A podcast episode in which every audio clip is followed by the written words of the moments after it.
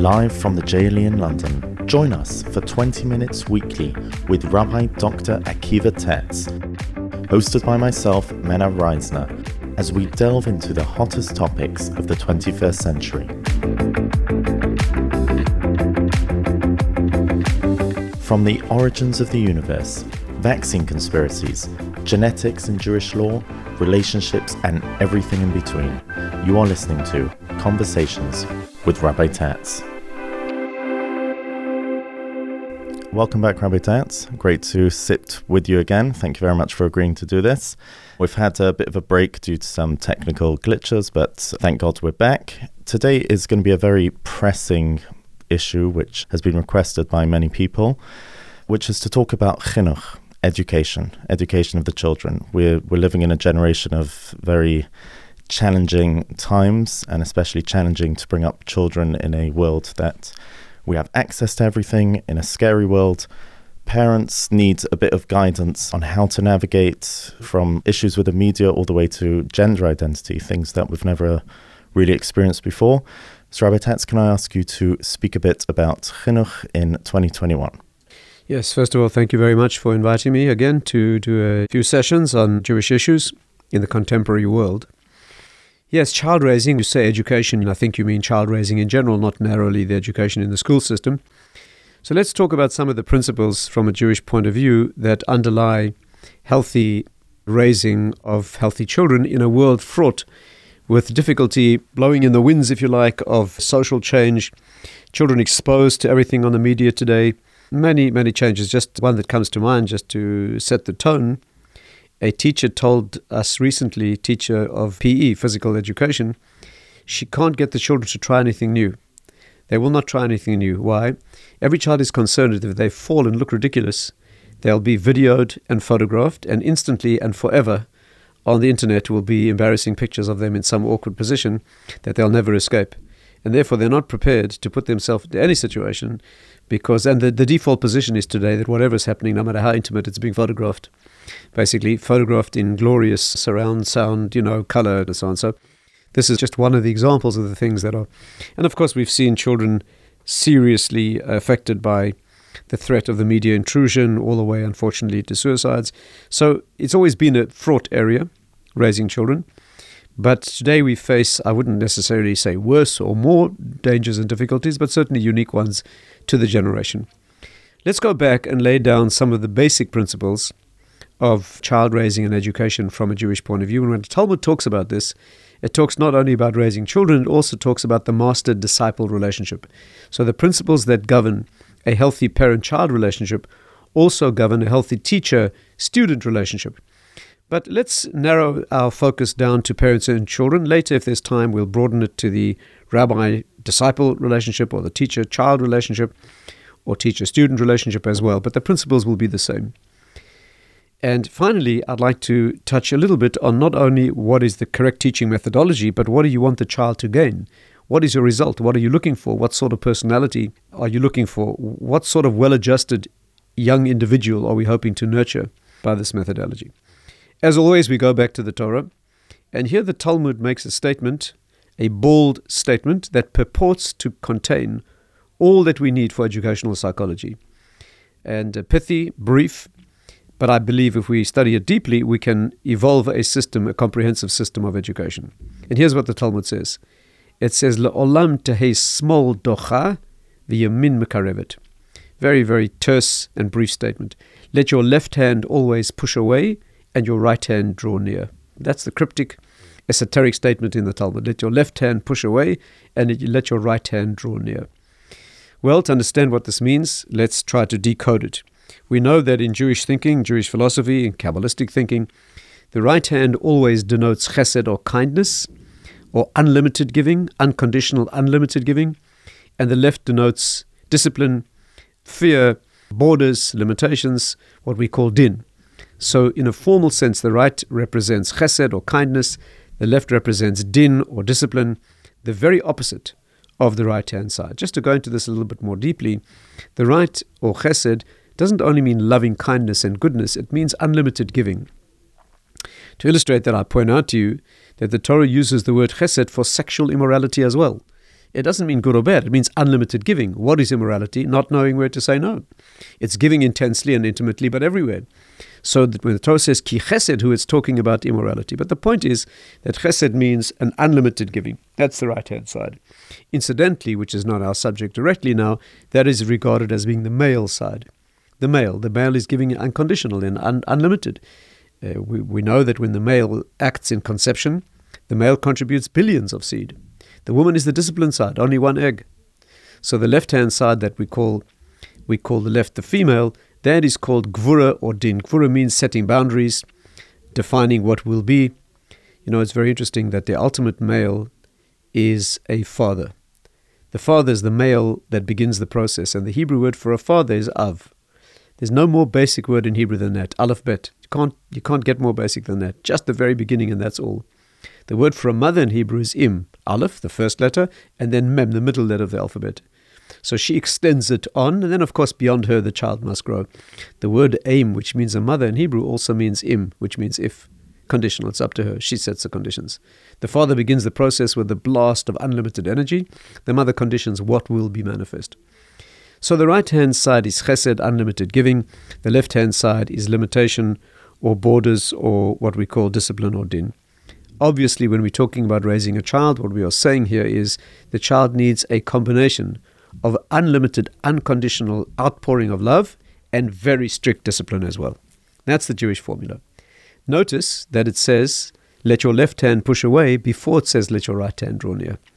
Means that our educational philosophy is to set up boundaries and rules and discipline and a healthy framework before we start pouring in the unconditional love. That's our order of business. But the truth is, they both need to be manifest together. So, our educational agenda as a parent for a child, this could be a very young child, it could be a teenager, and later, as I hope to show, this applies also to a rabbi and disciple or master and disciple. The two modes of operation that you need are unconditional love, tremendous unconditional love, and yet a very clear system of boundaries, discipline, and framework that is structured. That's the thinking. Now, let's go into this a bit more deeply.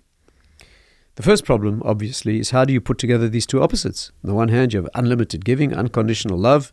Does that mean when the child asks for a 13th helping of ice cream, you say yes as well, unconditionally?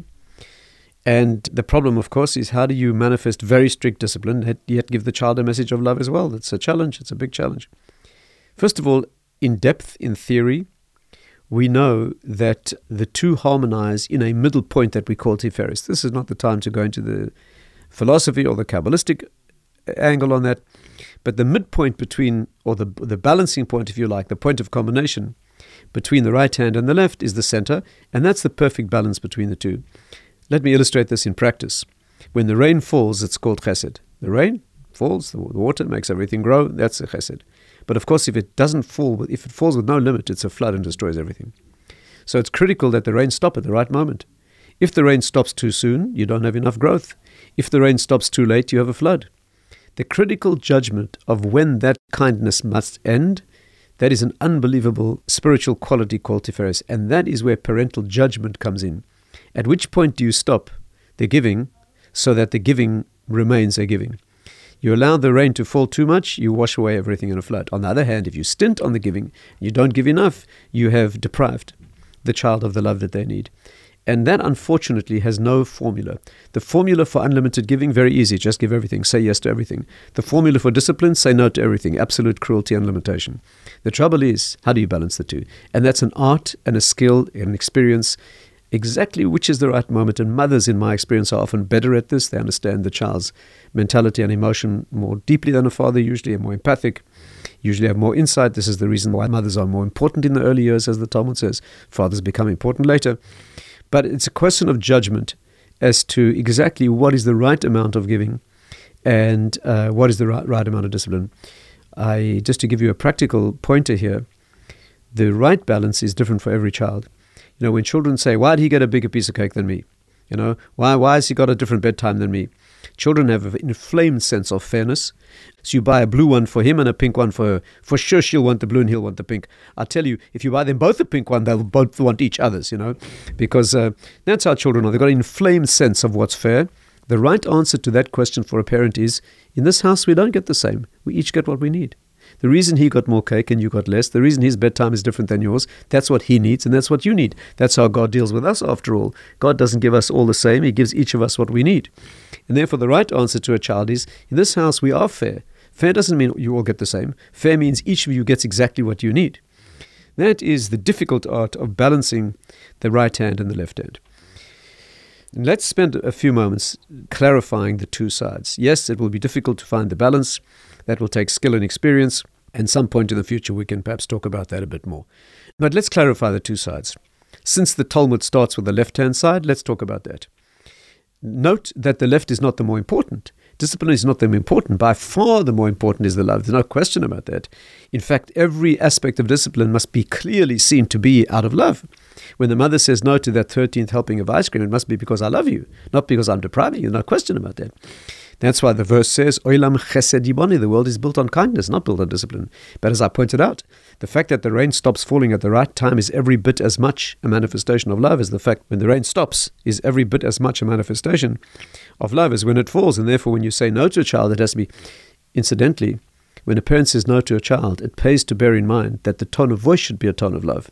When you say no, if you say no because you're frustrated and the child wore you down and you explode, that's not good. But if you say no because it's not good for you, you need to be quiet now, not because I can't stand the noise, but because you need to learn what it means to be quiet at the right time. It's a completely different tone of voice. Of course, a parent shouldn't stint on the discipline because they're slightly out of control. Of course not. The discipline is important. But it's important to tell the child the reason I'm saying no, the reason I'm setting limits is only because I love you, it's not because I want to deprive you. Let's talk for a moment about the left hand side. What does discipline mean? First of all, it means setting up a framework of rules that is structured. It's a very interesting psychological fact that children thrive within a sense of a framework and discipline. I'm not saying they like it, but they appreciate it and it gives them a sense of security. You know, Rabbi Manna, it's interesting to know that we view discipline as necessary not only for behavior, but also for intellect. When children function in a disciplined and organized, structured framework, it isn't only good for their behavior and their self control, it's also good for their minds. Let me point out to you that the truth is always limited. Falsehood is unlimited. How many right answers are there to a mathematical problem? One. How many wrong answers? Many as you want. Therefore, intellectual power always requires discipline. Of course, we want our children to think creatively. Indeed, we want them to think out of the box. Indeed, we want them to learn how to break rules where appropriate, but always in pathways that are true. And therefore, a disciplined thinker always has the sense of discipline. Mathematics, any of the sciences that you care to name, always moves in paths of what is possible and what is not. There's always a structure and a framework. And therefore, we set up that structure to give children a sense of protection and a sense of organization, and that's very important. Children also understand naturally that there are rules. When your child says, Why do I have to do that? If you start giving philosophical answers, you'll definitely lose the argument. Even a two year old can outmaneuver you and has much more stamina than you. If you start arguing with the three year old, for sure you're going to lose. There's no hmm. question. Your stamina, your patience will wear thin, but the three year olds will not.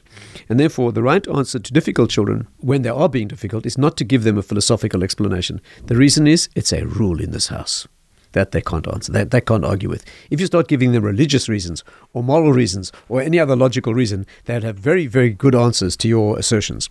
But if you say, I'm sorry, it's a rule, there's nothing they can say.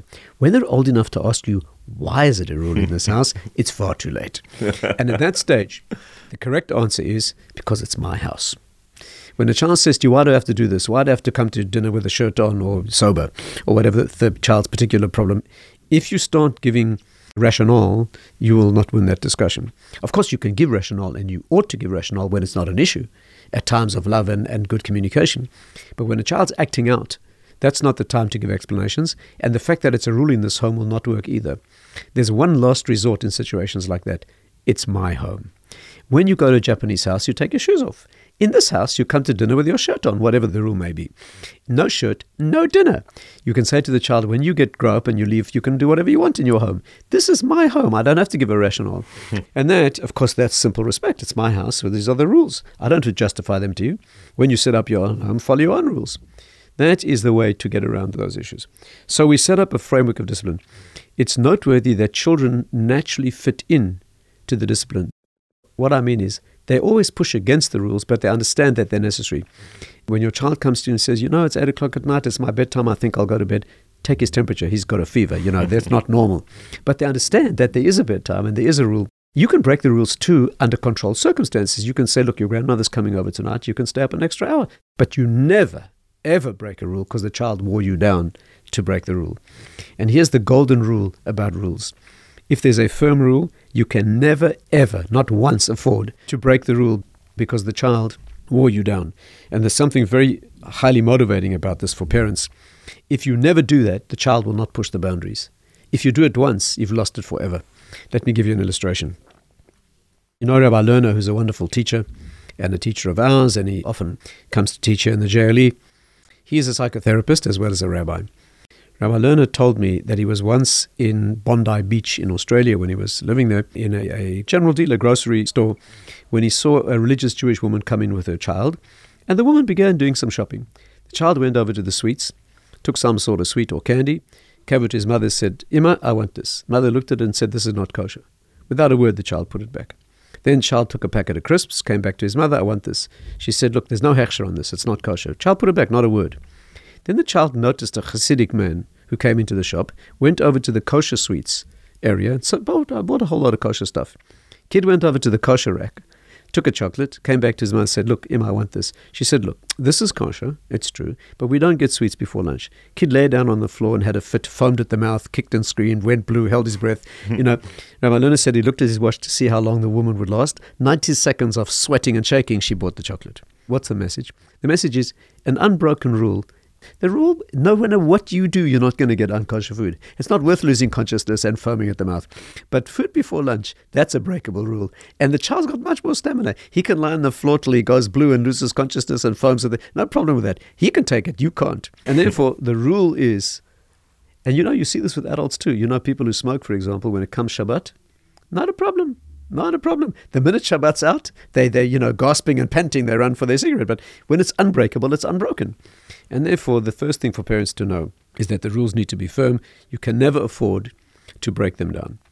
You can say there's an exception. You can say you made a mistake, absolutely. But you never break a rule because the child broke you down. Should one deliberately make exceptions every now and again to give the child a, a treat? Yes, I think that's a question of judgment how you do that. I'll stick my neck out and say in my own home, we've often allowed a child to stay home from school occasionally when we see they need it. Of course, it has to be done judiciously, but to know that they're not locked into a prison system.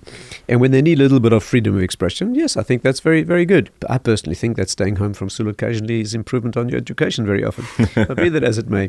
Could be because um, you're the dad. That's probably true. That's probably true. But be that as it may, yes, yes, I have a I have a sister-in-law who's a teacher, and she says she notices when the parents drop the kids off at school, she notices when the parents walk away, there's a spring in their step. That's true. That's true. But be that as it may, the second point is that the rules must be appropriate. No need to make unnecessary rules. You know, Rabbi Mena, we say no to so many things. We have to say no to so many things. In the religious world, we say no to more things and therefore there's no need to say no to more than you need to.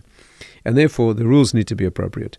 If it's a very small child, the rules need to govern what is dangerous. Is that because the child will say, "Well, but you don't all need the other kids in my class don't have that, rule"? Necessary. Indeed, not only that, on the contrary, the, the child will even compare themselves to people outside their social circle. You may have a religious child who's got non religious cousins and, and, and, relatives, and so they've got all sorts of illicit things that this child would like. And between you and me, some of those things are a lot of fun and very glitzy and attractive, and your child doesn't have them, whether it's non kosher things or food or whatever it is. And therefore, we need to make our children feel privileged and gifted and not you saying no to absolutely everything. So that's one issue. Another issue is what happens when the system is antithetical to your own values. You send a child to school, perhaps the school has rules that you don't feel are necessary. The important point to remember here is that no school, unfortunately, is perfect, and no community is perfect. I hate to say this, but it's very important to say you will never find for you and your family a perfect community, by which I mean a synagogue, a shul, a broader community. You'll never find a perfect one. And you will never find a perfect school, unfortunately.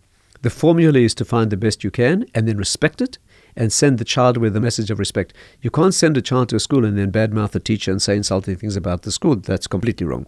So what you do is you find the best you can, you fit in, you observe the rules, you obey them because that's the, the community or the school has decided. But in the privacy of your own sanctified zone, your own little bubble of security in your home for your family, you set the values and the tone of integrity and the level of values that you want. Children very soon realize that we have our own set of rules of integrity and values, and we adjust to a world that doesn't necessarily have them. We have to do that adjustment all the time anyway. And therefore, children quite readily recognize this school might be more strict than we are about certain things or more lenient than we are certain things, but we respect that and we don't come into friction with the system. But we, in our own private zone, and it's a very important little bubble of security where children know that the parents are absolutely reliable, and this is where our trust is built uh, if I may I just add one more detail, a Jew has to be like that in general. You have to have an inner world of absolute purity, but an outer world of very shrewd protection against a cruel world. Yeah. When a child comes home from school, I'm sure this uh, happens a lot, it's definitely happening in my own home, and complains about the teacher, should the focus be on protecting the school and, and sort of making them more rigid about the school, or should one be fully supportive and Yes, I think the default position is to back the teacher up and start there. Unfortunately, teachers are not perfect, and therefore it takes a little wisdom and insight and research to see maybe the child is making a valid point. So there's no blanket rule for that. My, my daughter, who's a teacher, said that uh, one of the first things they realized in COVID is that she said when the children were staying home for a few weeks, she said a lot of parents are going to see it wasn't the teacher. Some would say the teachers brought around COVID for that. it wasn't the teacher. And yeah. another thing she says, which I, I find very amusing, is that she says she deals with these teenagers in her classroom, and then she's on parents' evening when the parents visit for the first time, she says, All is explained. she meets the parents, all becomes clear. You know. Anyway, the next thing I would say is this that children function within the rules if you set them wisely and they, they firm. Here's a story about a teacher, a very wise lady teacher in Israel, was working in a classroom of disturbed children, children with uh, serious issues. And a 10 year old boy in her class climbed up in the window and tried to jump out. The second floor of the building, disturbed child, and um, she was the front of the classroom. The child climbed up and was about to jump out the window. There was no way she could cross the classroom in time to save the child's life. But this is a very mature, experienced teacher. So immediately, in a very stern voice, she said, Ata lo yachol, she said in Hebrew, You can't do that. Where's your note from the headmaster? The child climbed down. He didn't know you needed a note to jump out the window. and in that moment, she grabbed him. That's very interesting. In other words, yeah. you know, he's about to jump out the window, but yeah, there's a rule. You need you have to bring a note. That the was the absolute rule. That was a rule. Wow. So that was a moment of genius. So in summary, what we've talked about in this session is that we believe in Judaism in very, very firm rules. After all, God sets rules for us. They're for our good. It's clear. And in relationships, we have rules and discipline and limitations. Children need to know that they exist in the secure zone of a very, very firm set of wise and loving rules, borderlines, discipline, respect for parents in a certain way. This is not a limitation if it's done correctly, wisely, with a light touch, and with a tone of love and respect. That is where we begin our discussion. Fantastic. Thank you very much, Rabbi Tatz. Looking forward to take up next week to discuss the other half, which is the Yamin Makarevis, the giving right hand and possibly we'll be following that with an episode on q&a with regarding to bringing up children. So you can send your questions into podcasts at jle.org.uk we're looking forward to hear from you. Thank you very much Rabbi my pleasure